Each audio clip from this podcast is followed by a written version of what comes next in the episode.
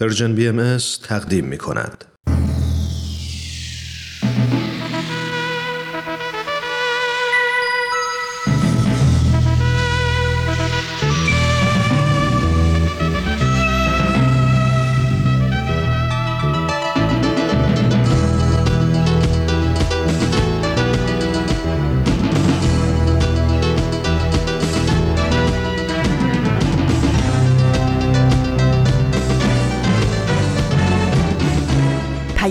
دوست.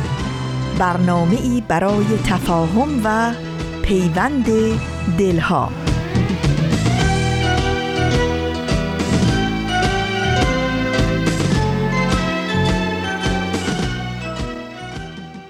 دوستان همراهان و شنوندگان عزیز رادیو پیام دوست با درود.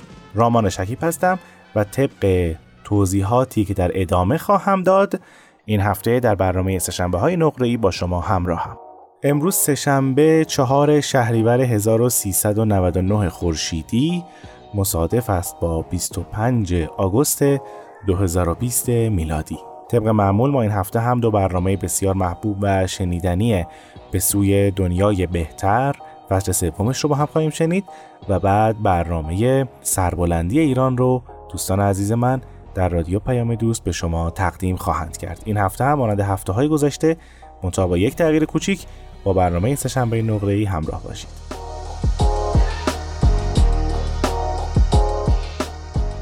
یه داستان براتون تعریف بکنم. من تا نشستم اینجا که در خدمت شما باشم در برنامه سهشنبه نقره ای این داستان به ذهنم رسید. حالا نمی‌دونم چقدر دقیقه ولی مفهومش رو اگر دقیق هم نباشه و من درست یادم مونده باشه به شما خواهد رسوند.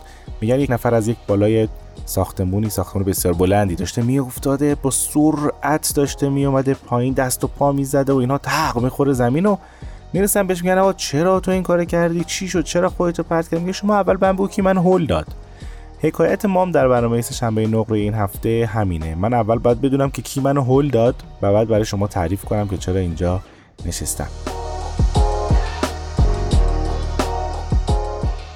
به من گفتند که دوست عزیزی که اینجا می نشست و ما یادتون باشه در برنامه های نوروزی خیلی تلاش می کردیم که با هم یک سفر بریم. حالا اون موقع زیاد جدی نبود این قضیه کرونا. ما می‌تونستیم سفر بریم. قرار مداری گذاشته بودیم. کنسل شده بود. و بعد در نوروزهای مختلف تلاش کردیم که بتونیم این سفر رو بریم. و بعد نتونستیم بریم. این دوست ما خیلی زیرزیرکی مرخصی گرفته و رفته سفر رو دیگه ما رو یادش رفته و اصطلاحا رفته تکخوری کنه و اینها. آیه هومن عبدی اگر صدای بنده رو میشنوید بنده درود ویژه‌ای به شما میفرستم. بسیار به یادتون هستم. بسیار بهتون فکر می‌کنم. تا وقتی برگردید نتیجه این تفکرات و اندیشه ها و مشورت ها با خودی خودم رو با شما حضورا در میان بذارم. این از درد دل اول کار ما با دوست عزیزمون هومن عبدی. من حالا به دور از شوخی واقعا هومن عبدی کسیه که نه کسی می‌تونه جاش بشینه صحبت بکنه و نه کسی می‌تونه به هنر او در سخنرانی و سخنسرایی برسه. ما اینجا هستیم برای اینکه امروز خالی نمونه وگرنه برنامه سهشنبه نقره ای و هومن عبدی یکی هستند و این دو از هم جدایی ناپذیرند.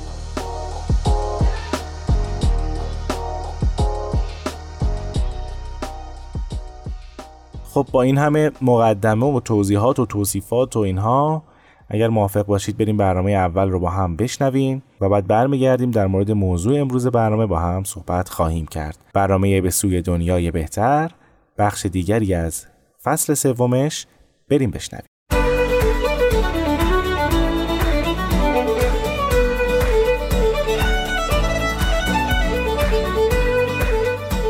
همراهان عزیز روز و شبتون بخیر. من سهیل مهاجری از Persian BMS با مجموعه بسوی دنیای بهتر همراه شما هستم.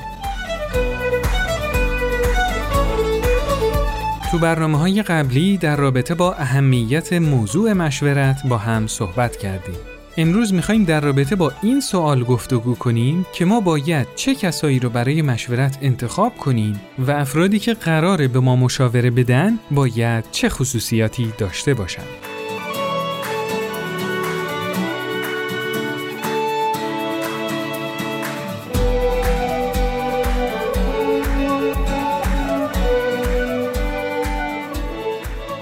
حتما تا حالا شده که خواستید در رابطه با یه موضوعی با کسی مشورت کنید اما خیلی مردد بودید که خب حالا با کی می‌تونم مشورت کنم در جواب این پرسش مکاتب مختلف توصیه های زیادی کردند. خیلی از آموزه های دینی بیشتر روی صفات شخص مشورت دهنده تاکید کردند. که صفاتی مثل درایت و تقوا، راستگویی و درستکاری، رازداری و خیرخواهی برای شخص مشورت دهنده لازم و ضروریه و تاکید می‌کنن که فرد مشورت دهنده باید خداشناس و پرهیزگار باشه.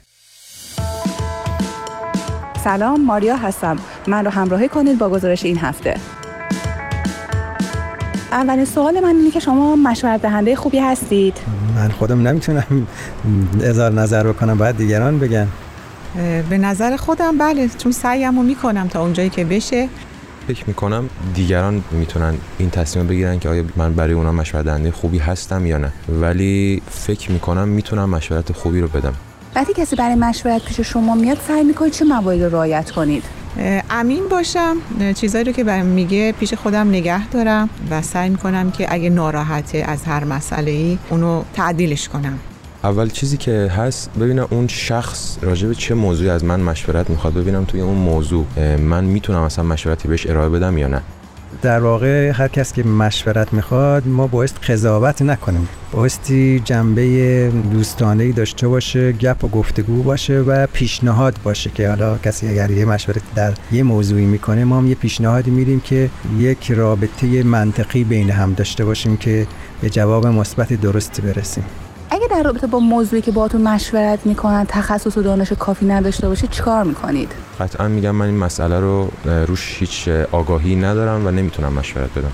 من بلا فاصله میگم. میگم که من در این مورد تخصصشو ندارم. خب من مسلما اظهار نظر نمی‌کنم. یا راهنماییشون می‌کنم به کسی که تخصص داشته باشه یا واقعا میگم نمی‌دونم.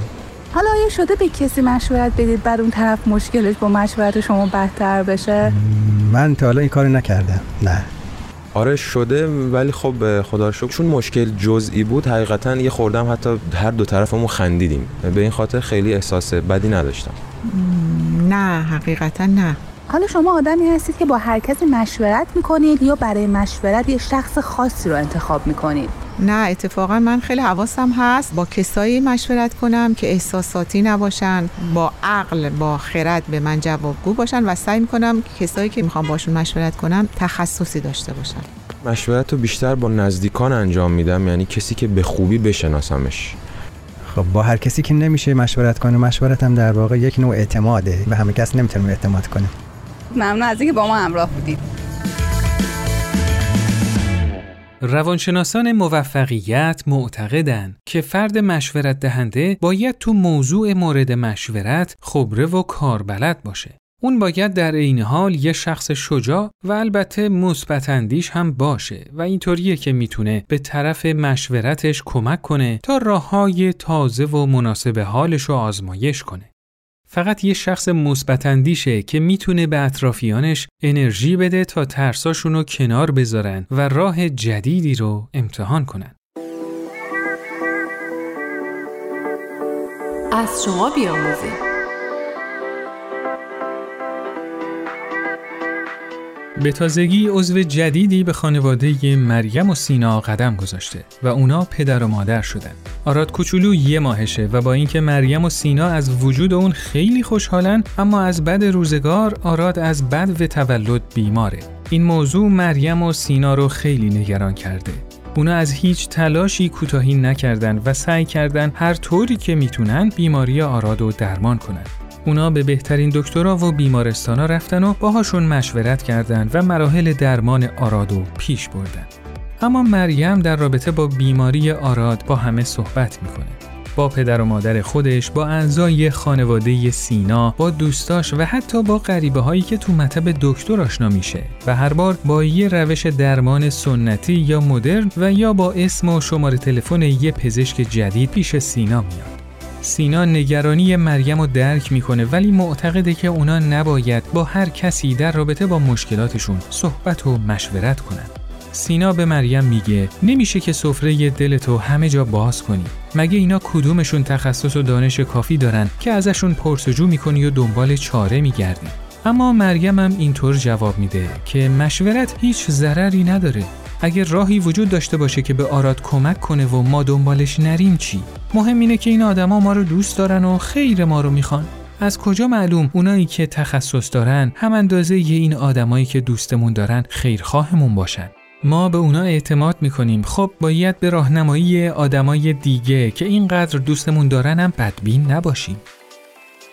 به نظر شما چه کسایی رو باید برای مشورت انتخاب کرد؟ کسی که قراره باهاش مشورت کنیم باید چه ویژگی هایی داشته باشه؟ با هم نظرات شما دوستان عزیز رو میشنویم. خیلی مهمه که اون طرف شنونده خوبی باشه یعنی ما اگر بهش چیزی میگیم بتونه به ما بازخورد بده تا ما مطمئن بشیم که اون چیزی که ما داریم میگیم رو درست برداشت کرده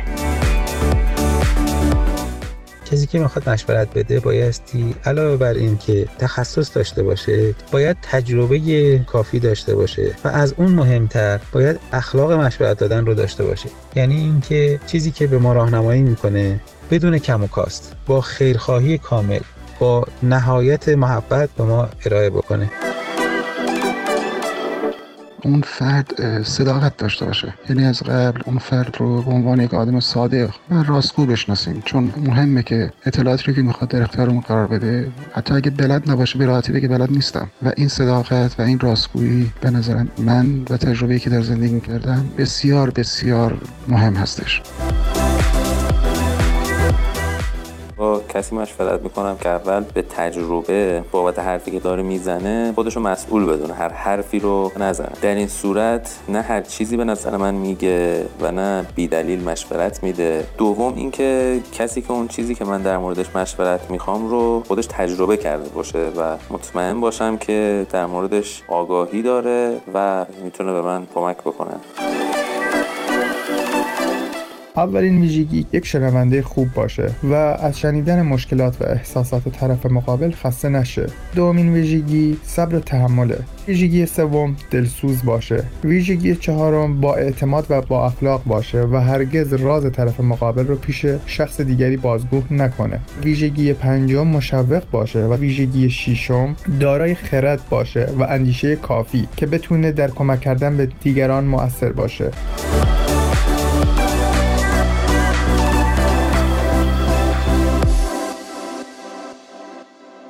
همراهان عزیز در این بخش در خدمت خانم دکتر نیکل جعفری هستیم ایشون تحصیلات از مقطع لیسانس تا دکترا رو در امریکا پشت سر گذاشتن و دارای مدرک دکترا در رشته تعلیم و تربیت و استاد دانشگاه در دو رشته علوم انسانی و تعلیم و تربیت در دو دانشگاه ایالتی کالیفرنیا هستند.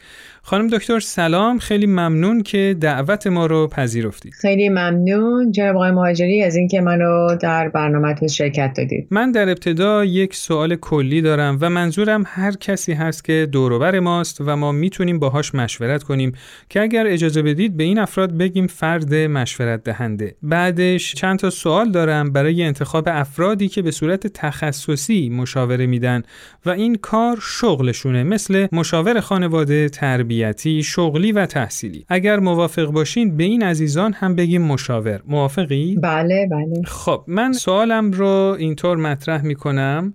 من توی زندگیم وقتی می‌خوام در رابطه با یک موضوع با کسی مشورت کنم سراغ کی برم؟ یعنی اون فرد باید چه خصوصیاتی داشته باشه و از کجا باید بفهمیم که فرد مشورت دهنده که انتخاب کردیم صلاحیت نظر دادن در رابطه با مشکل ما رو داره و اینکه آیا رابطه من با فرد مشورت دهنده هم مهم هست؟ ببینید همه که شما این افراد رو اسم مشاورش گذاشتید مسلما وقتی ما احتیاج داریم با یکی از این عزیزان صحبت بکنیم باید متوجه باشیم که آیا این شخصی که ما می‌خوایم باهاش این رابطه مشاوره رو ایجاد بکنیم در چه صلاحیتی هستن چه خصوصیاتی دارن چه تحصیلی دارن و در با هر کسی نمی‌تونیم وارد رابطه مشاوره ای بشیم. باید این انتخاب رو خیلی با دقت انجام بدیم. در وهله اول اصلا باید از خودمون شروع بکنیم. ببینیم که مشکلی رو که من می‌خوام با یک مشاور در میون بذارم چه نوع مشکلی هست در چه رابطه ای هست. رابطه خودم هستش با خانواده‌ام یا رابطه فرزندم هستش یا رابطه پدر مادرم با من هستش. اینه که این اصلا شروع اول تشخیص و انتخاب یک مشاور از خود ما شروع میشه. بعد هم خب دوستانی که ما الان خب تو فرهنگمون یه مقدار مشاوره رو به اصطلاح از دوستان و افراد خانواده خودمون شروع می‌کنیم. به حالت درد دل اینه که فکر می‌کنیم خب من درد دل بکنم کسی اگه نصیحت داشته باشه می‌تونه به من بگه. ولی خب باید اینو در نظر داشته باشیم که افراد خانواده و یا دوستانمون که ما می‌خوایم به عنوان مشاور ازشون استفاده بکنیم ممکنه اون صلاحیت رو نداشته باشن و هم داشته باشن به خاطر رابطه نزدیکی که ما با هم داریم این یه مقدار مداخله می‌کنه با طرز جواب و طرز نصیحتی که می‌خوان یا راه حلی که می‌خوان به ما بدن. اینه که مشاور همیشه باید با فرد متخصص باشه تخصص اون شخص باید به مشکل ما بخوره و اصلا انتخاب این شخص باید با دقت و در طول یک مراحلی انجام بشه.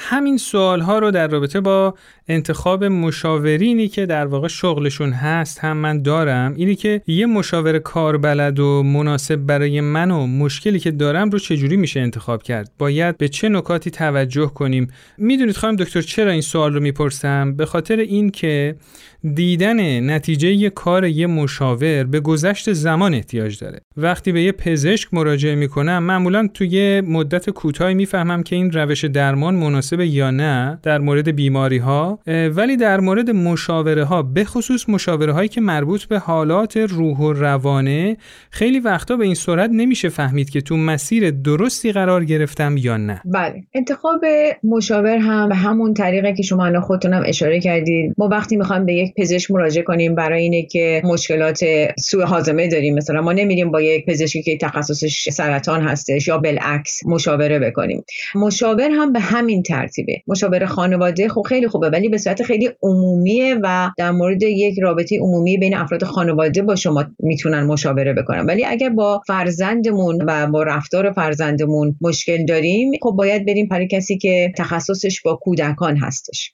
حتی می‌خوام بگم یه مرحله قبل از این ما باید بهش توجه بکنیم که آیا وقتی که می‌خوایم بریم پلوی این مشاور این مشاور می‌تونه نسخه بنویسه آیا وقتی نسخه می‌نویسه مشاورم می‌تونه بکنه؟ که معمولا اینجور نیست. مثلا ما مشاور خانواده داریم که در سطح فوق لیسانس هستن ولی خب ساعتهای بسیار زیادی رو تمرین کردن و به اصطلاح کارآموزی کردن. یا روانشناس با روانکاو فرق می‌کنه. روانشناس توی آمریکا کسیه که می‌تونه با شما مشاوره بکنه اما نسخه نمی‌تونه بنویسه. روانکاو کسیه که نسخه می‌نویسه ولی مشاوره نمی‌کنه. اینه که وقتی که ما می‌خوایم شخصی رو برای مشکل به خصوص خودمون انتخاب بکنیم باید اینا همه رو بهش دقت بکنیم. با توجه به مطالبی که بهش اشاره کردیم آخرین سوال من که همیشه خودم باهاش چالش دارم اینه که چقدر فرق نمی‌کنه حالا مشورت دهنده یا مشاور متخصص؟ سوالم این بود که چقدر باید به حرفای مشاور اعتماد کرد؟ آیا باید سکان زندگی رو داد دست مشاور یا در نهایت من فرد هستم که باید تصمیم بگیرم. البته شما هر کدومش رو بگید من بازم سوال دارم. اگر بفرمایید که باید خود فرد تصمیم بگیره که خب اصلا چرا برم پیش مشاور؟ بله. اگر هم بفرمایید که باید اعتماد کرد خب پس مسئولیت من برای تصمیماتم چی میشه؟ بله. خانم دکتر یه وقتایی مشاورها ممکنه یه راهی رو با آدم پیشنهاد بدن که اصلا با اصول و ارزش هایی که سالها فرد تو ذهنش ساخته مغایرت داشته باشه. توی همچین شرایطی چه کار باید کرد؟ بله. یکی از مراحلی که شخص باید در نظر بگیره برای انتخاب یک مشاور خوب اینه که این مشاور آیا ارزش های شخصیشون با ارزش های من می‌خوره و به اصطلاح حداقل تا یه حدی با همدیگه توی خط هستن. اینه که توی این سوال هایی که از یه مشاور می‌کنیم چون وقتی میریم یه مشاور انتخاب کنیم مشاور رایگان معمولا دفعه اول. تو اون مشاور رایگان در حقیقت ما باید بریم این مشاور رو باهاش مصاحبه بکنیم و یک مقدار از این ارزش های فکریشون بپرسیم. یا حتی اگرم نمی‌خوایم بپرسیم مال خودمون رو به ایشون بگیم که من ارزش های فکریم ارزش های خانوادگیم تو این اصوله. آیا شما اوکی هستی راحت هستیم با این ارزش ها باید واقعا فکر و افکار باطنیمون رو با این مشاور در میون بذارم. ولی تا حد خود همون اون احساسی که ما می‌گیریم از این شخص باید خیلی مهم باشه تو تصمیم گیریمون. اینی که راحت میشه این مسائل رو در همون جلسه اول مصاحبه فهمید که آیا اصول و ارزش های این شخص با من تو یک خط هستند یا کاملا با هم فرق می‌کنن. اونجا وقت ما می‌تونیم تصمیم بگیریم که آیا هنوزم می‌خوایم این شخص رو در نظر بگیریم برای اینی که مشاور ما باشه یا نه. بعد سوالای قبلی که شما کردید در مورد اینکه آیا این شخص باید برای من تصمیم بگیره یا نه. معمولا جزء تعالیم یک مشاور این بوده که تصمیم برای مراجعینشون نمی‌گیرن.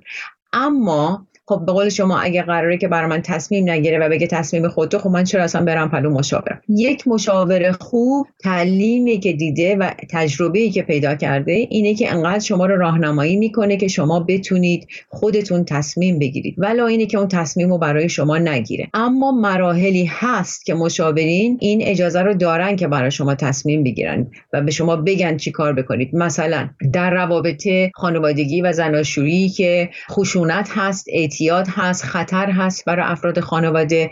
مشاورین حق اینو دارن که به شما بگن باید از این رابطه بیای بیرون یا باید این کارو بکنی برای اینکه خودتو محافظت بکنی و خودتو به مکان امنی ببری. اگر ما اعتماد می‌کنیم به یک مشاور باید با همون حد اعتماد بکنیم که مسائلی که مربوط به اون مشکل به خصوص هست که می‌تونه این مشاور رو به یک راهی برسونه که به ما کمک بهتری بکنه باید باهاش در میون بذاریم. در نتیجه نباید برای شما تصمیم بگیره و شما هم نباید تنهایی تصمیم بگیرید. ولی انقدر باید راهنمایی روشن باشه که شما بتونید به راحتی اون تصمیم رو بگیرید. خیلی ممنون که وقتتون رو در اختیار ما گذاشتید. خیلی ممنونم از اینکه وقتش رو به من دادید. متشکرم. موفق باشید. خدا نگهدار.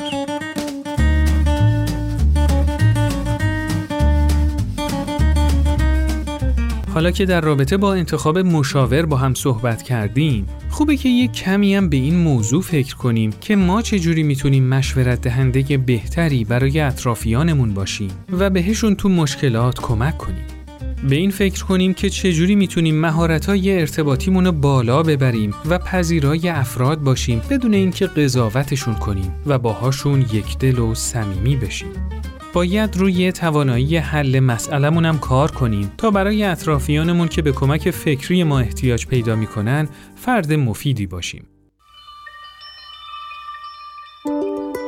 از شما بیاموزیم یکی از ابزارهای مفید برای کار گروهی مشورته. با مشورت دیدگاه ها به هم نزدیک میشه و اعضای شور می‌تونن بهترین تصمیم ممکن رو بگیرن. به نظر شما هر حالتی از مذاکره رو میشه روش اسم مشاوره گذاشت؟ آیا جاهایی که افراد با روحیه انتقاد و رقابت طلبی وارد میشن فرایند مشورت می‌تونه شکل بگیره؟ لطفا بگید توی فضای متشنج و پرتنش افراد می‌تونن با هم یه مشورت صحیح داشته باشن؟ به نظر شما چطوری می‌تونیم کمک کنیم تا یه همچین فضاهایی اصلاح بشن تا بشه تو اون فضاها به وسیله مشورت به نتایج مطلوب برسیم؟ با ما تماس بگیرید و نظرات خودتون رو برامون ارسال کنید.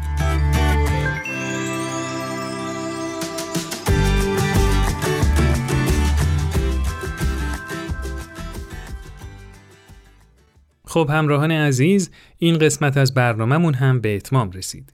تو قسمت های بعدی به جنبه های مهم دیگه ای از ابزار مشورت تو پیشبرد اهداف متعالی جامعه خواهیم پرداخت. و همینطور در این زمینه گفتگوی خواهیم داشت با خانم دکتر رویا ایمن و از نظرات ایشون بهرهمند خواهیم شد.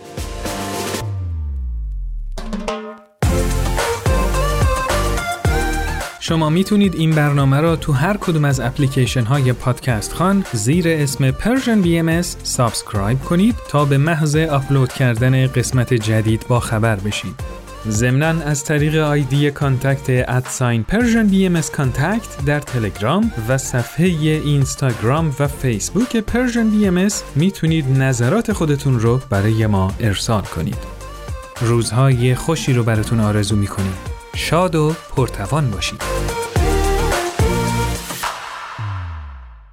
خب خیلی ممنونم از همکارانم در برنامه به سوی دنیای بهتر که یک قسمت دیگه از این برنامه را تهیه کردن و می‌دونم که شما عزیزان هم بسیار لذت بردید. شما تو ماشین پادکست هفت گوش می‌دید؟ آها بیشتر به بخش گفتگو علاقه مندین دوست دارید اخبار رو با از این دنبال کنید؟ داری چی کار می‌کنی؟ داری اینا رو برای ما ایمیل می‌کنی؟ آخه کسی موقع رانندگی توی ماشین تکست میده؟ تو رو خدا این کارو نکن وای مراقب باش پادکست هفت هر جمعه رادیو پیام دوست موقع گوش دادن به ما مراقب باش تصادف نکنی. وقت وقت یک موسیقی زیباست با هم دیگه میشنویم. به شب لحظه ای که در دامن افق سر کشد ستاره کند با فسونگری سوی عاشقان هر زمان نظاره. شبان با نوای نیگو یادت خوش از کوه و از کناره.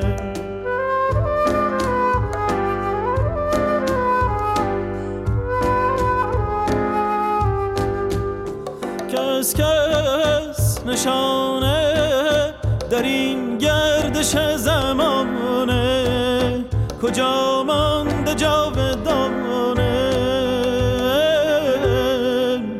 نماند زما اثر در جهان مگر شعر عاشقانه؟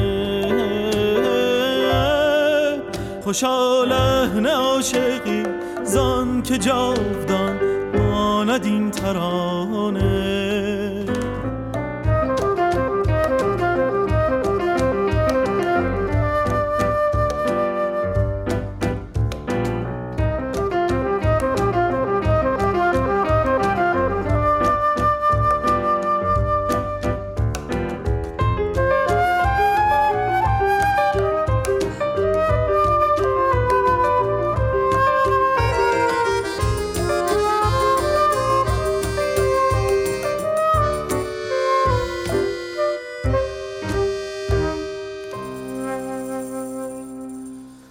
سهرگه که در چمن قنچه پیرهن میدرد زمستی.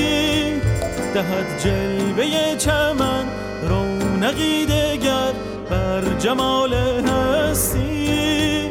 بگیرد ز جاله ها جام لاله ها حال می پرستی.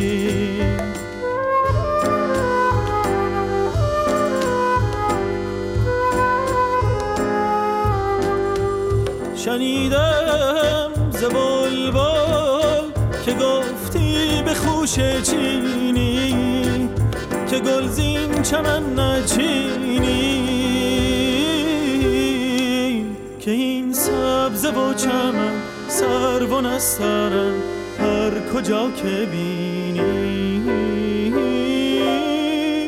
بود قلب عاشقی چشم دلبری موی نازنینی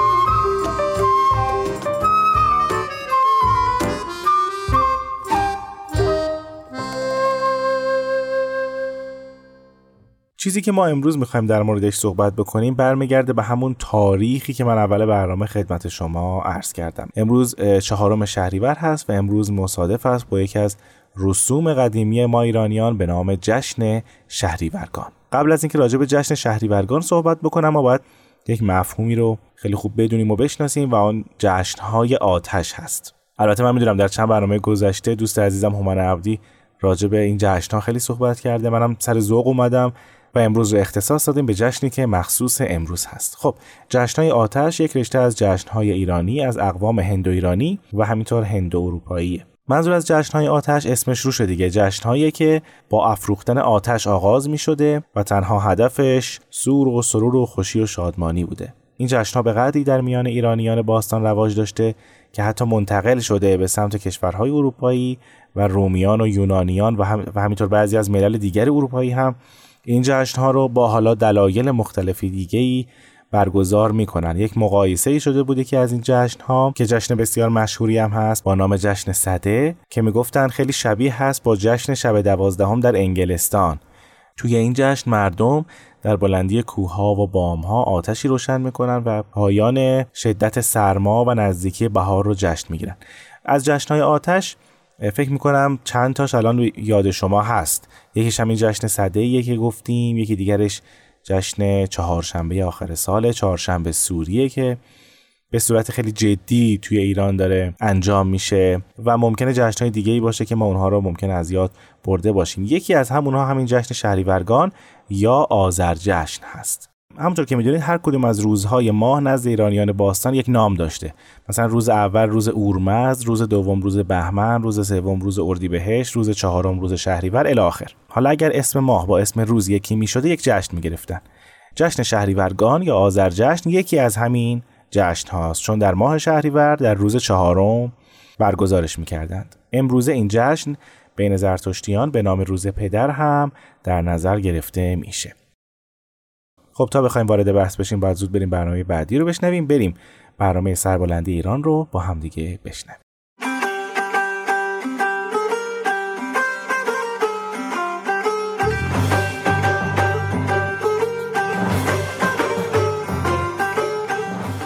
سربلندی ایران.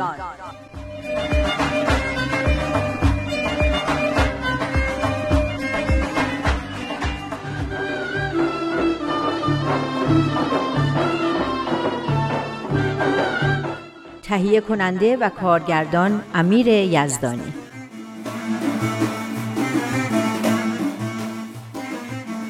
بحث اون دفعمون خیلی خوب بود. اینکه همه چیز از خانواده شروع میشه. اگه مردم سالاری و حقوق بشر و پیشرفت و ترقی می‌خوایم باید از خانواده هامون شروع کنیم. از اینش خوشم میاد که از یه جایی شروع میشه که هممون هستیم و می‌تونیم یه کاری بکنیم. سب کن سب کن. داریم چه کتابی رو می‌خونیم؟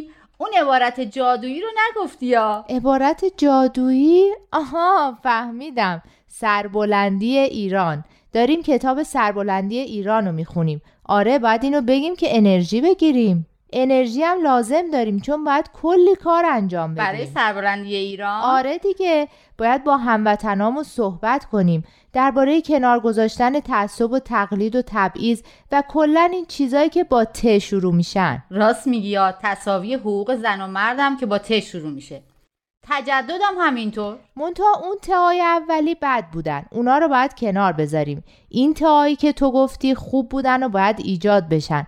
کلا بحث سر چیزای تعداره. ببخشید اما استقامت سازنده و اطمینان به آینده درخشان ایران هم هستن که ته ندارن ولی خیلی هم مهمن. این اطمینان به آینده ایران هم باید تو دل آدم باشه. ته داره دیگه. پس بحث امروزمونم دنباله بحث اون دفعه است که میره تو خانواده.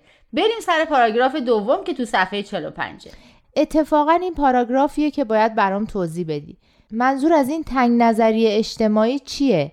چرا توجه به مسائل خونوادگی باعث تنگ نظری اجتماعی میشه؟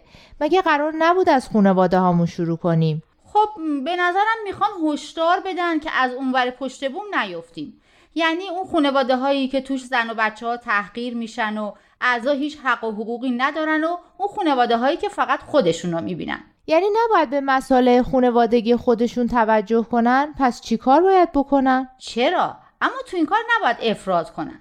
اینجا صحبت از خانواده هایی که متحد و باثباتن اما یه جورایی خودخواهن و چیزای خوب رو فقط برای خودشون می‌خوان و به بقیه اهمیتی نمیدن. البته این برداشت منه. شایدم درست نباشه. آخه اینایی که تو میگی اینجا نیست. ببین نوشته چه بسا خانواده های باثبات و متحدی که بر اثر دید تعصبآمیزی که نسبت به بخشی از اجتماع دارند به کودکان خود مفهوم خودی و بیگانه را القا می کنند. قافل از اینکه تلقین چنین افکار مسموم کننده ای حس نودوسی و عدالت خواهی را در وجود آنها ضعیف می کند.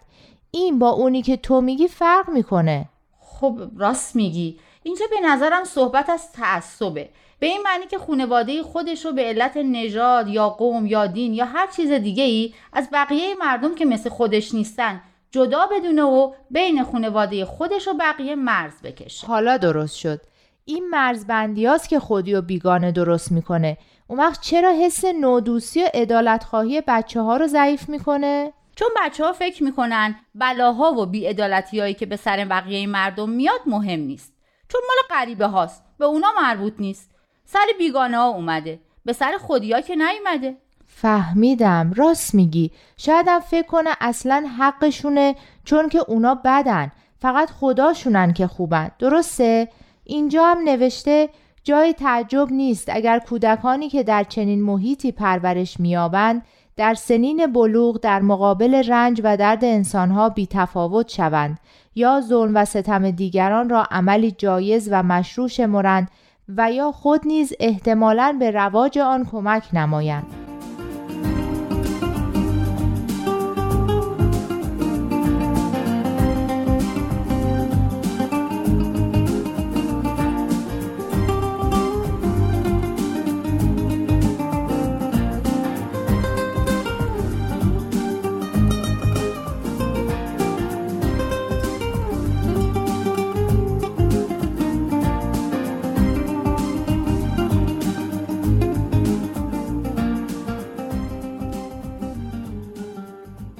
اینطور که پیداست کار به اون آسونیام نیست که فکر می‌کردم از خانواده شروع می‌کنیم و همه چیز درست میشه. دقیقا. باید حواسمون به خیلی چیزا باشه. خیلی چیزا رو باید یاد بگیریم. حواست کجاست؟ دارم این جمله بعدیشو می‌خونم. حالا دارم می‌فهمم قضیه چیه. نوشته از آنجایی که در جوامع سرکوبگر و خشن دفاع از حقوق بشر و حمایت از ستم دیدگان امر دشواری است این قبیل افراد به جای ترویج عدالت و حمایت از مظلومان راه آسانتر یعنی سکوت و سازش با ستمگر را برگزیده نادانسته صد راه پیشرفت روحانی و معنوی خود و ترقی ملت خیش می گردند. نادانسته صد راه پیشرفت روحانی و معنوی خود و ترقی ملت خیش می گردند. دارم فکر می‌کنم که مامان و بابامم نادانسته و با سکوت و سازش با ظلم صد راه پیشرفت ایران شدن. نمی‌فهمم کی؟ یاد اون دفعه افتادم که سر کلاس خانم حسنی اون چیزا رو درباره بهایی گفت. آره تو هم که عین شیر پا شدی و گفتی اصلا هم اینطور که شما میگین نیست. آره اما وقتی تو خونه تعریف کردم با اینکه مامان بابام خیلی دوست دارن و می‌دونستن حق با منه بهم گفتن که دیگه یه همچین کاری رو نکنم چون ممکن از مدرسه اخراجم کنن. می‌دونی خیلی تو ذوقم خورد یه احساس حماقتی کردم. اما کارت اصلا احمقانه نبود. خیلی هم قشنگ و شرافتمندانه بود. دفاع از کسایی که مورد ظلم واقع شدن انصاف و شهامت اخلاقی می‌خواد و تو هم داشتی. اما خیلی بده که اون مامان و بابات به خاطر یه کار شرافتمندانه و درست دعوت کنن. همین چیزاست که تو جامعه ما وجود داره و باید تغییرش بدیم. دارم به این فکر می‌کنم که پدر مادرها قبل از اینکه بخوان بچه هاشون رو تربیت کنن باید خودشون هم یه سری چیزا رو یاد بگیرن. هممون باید خیلی چیزا رو یاد بگیریم. برای اینکه جلو بریم و پیشرفت کنیم هممون باید یاد بگیریم و رشد کنیم. آره این میشه همون حرف تو که همیشه میگی اصلاح ایران از اصلاح تک تک ما شروع میشه. این جمله پیامبرتون که همیشه می‌خونیم اینجا هست. سراپرده یگانگی بلند شد. به چشم بیگانگان یکدیگر را مبینید. همه بار یک دارید و برگ یک شاخسار. همونطور که اینجا نوشته این بیان روح زمانه. همون چیزیه که خانواده ها باید به بچه هاشون یاد بدن. این که همه رو از هر دین و قوم و ملیتی هم نوع خودشون بدونن و محترم بشمرن و نسبت به همه عادلانه و منصفانه رفتار کنن. اینم خیلی جالبه که نوشته همونطور که بچه ها یاد می‌گیرن به خانواده خودشون اهمیت بدن با تربیت بیشتر می‌تونن یاد بگیرن که به فکر همسایه های خودشون هم باشن. دقیقا و اگر تربیت بهتری داشته باشن دیدشون هم وسیعتر میشه و به فکر عزت و سربلندی و ساختن وطن خودشون هم میفتن و حتی اگه با دید وسیعتری تربیت بشن دیگه به پیشرفت همه بشریت و خوشبختی همه مردم دنیا فکر می‌کنن. همه این بینش هم تو خانواده شکل می‌گیره. همون جایی که بچه ها تربیت میشن. اما این صحبت ها خطاب به پدر مادرها بود. یعنی من که بچه یه خانواده محسوب میشم بچه که نه فرزند. هیچ کاری از دستم بر نمیاد. خانواده مثل هر اجتماع دیگه ای میمونه. همه اعضا تو ساختنش نقش دارن. همه توش مهمن. منتها هر کدوم توی نقش خودشون. تو آخر این پیام به مشورت اشاره شده. خودت هم اون دفعه گفتی که هر وقتی خانواده تشکیل بدی توش مشورت می‌کنی. یعنی برم به بابا مامانم بگم بیاین با هم مشورت کنی چرا که نه؟ منتها اگه از من می‌پرسی از موضوعات خیلی مهم که همه روش حساسیت دارن شروع نکن. مشورت هم مثل شنا میمونه. برای اینکه غرق نشی بهتر از جاهای کم عمق شروع کنی. آخه ما تا حالا هیچ وقت با هم مشورت نکردیم. نهایتش اینه که مامان یا بابام یه تصمیمی می‌گیرن. ما باش مخالفت می‌کنیم. اگه زورمون برسه حرف ما میشه. اما بیشتر وقتا همونی میشه که بابا مامانم میگن.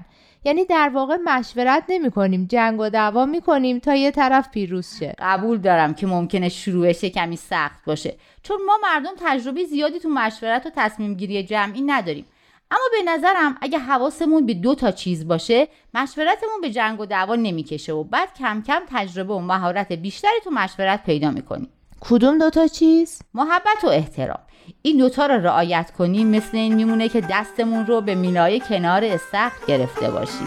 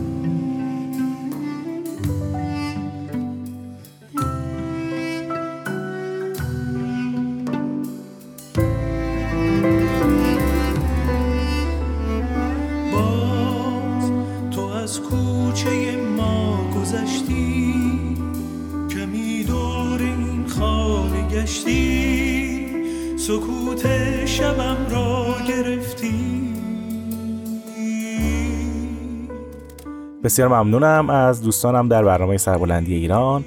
مطمئنم که شما هم از این برنامه بسیار لذت بردید. شهریور جز امشاسپندان یا صفات اهورامزدایی بوده که نماد شهریاری آرمانی بوده و همینطور نگاهبان فلزات که ششمین ماه سال و چهارمین روز ماه رو به نامش نامگذاری کردن. مردم توی این روز جشن می گرفتن رسمی که داشتن در خانه آتش روشن می‌کردن و بعد از ستایش و نیایش برای صرف خوراکی گرد هم می آمدن خیلی چیز جالبه یعنی از هر اتفاق کوچکی استفاده می‌کردن برای جشن و سرور و شادمانی. امیدوارم ما بتونیم این حالات این خوشی ها و این شادمانی ها رو در زندگی خودمون دوباره از سر بگیریم و یادمون باشه که در زندگی شادی و شادمانی و البته اتحاد و یک رنگی باعث میشه که ما موفق بشیم و پیشرفت کنیم در وجوه مختلف زندگی خودمون. بیشتر اگه بخوام در مورد این جشن صحبت کنم همونطور که گفتم این جشن و آتشی که در این جشن روشن میشه از آتش های خانگی محسوب میشه. مردم در خانه های خودشون آتیش روشن می‌کردن و شکر خدا و نعمت های او رو میگذاردند. معمولا در خانه ها مهمانی برپا می‌کردند خوراک های گوناگون و ویژه تدارک می‌دیدند و به مناسبت تغییر هوا شبها در بام خانه ها هم آتش روشن می‌کردند. میگن بقایای این جشن میان زرتشتیان هم فراموش شده. فقط شماری از خانواده های قدیم تو کرمان به صورت محدود این جشن رو برگزار می‌کنن. من دقیق اطلاع ندارم در این مورد. اگر شما شنوندگان عزیز و دوستانی که در کرمان هستید و صدای ما رو میشنوید در مورد این جشن مطالبی با ما در میون بذارید. خیلی سپاسگزارتون خواهیم بود. خب با تمام این توصیفات باید بگم که برنامه امروز سهشنبه های نقرایی به انتهای خودش نزدیک میشه. من در همین جا از شما عزیزان عذرخواهی می‌کنم که شما منتظر هومن عبدی بودید و صدای رامان شکیب رو شنیدید. جناب هومن عبدی من اگر بفهمم شما کجا مرخصی رفتی حتما خدمتتون خواهم رسید. روز روزگار بر همه شما عزیزان خوش. خدا نگهدار.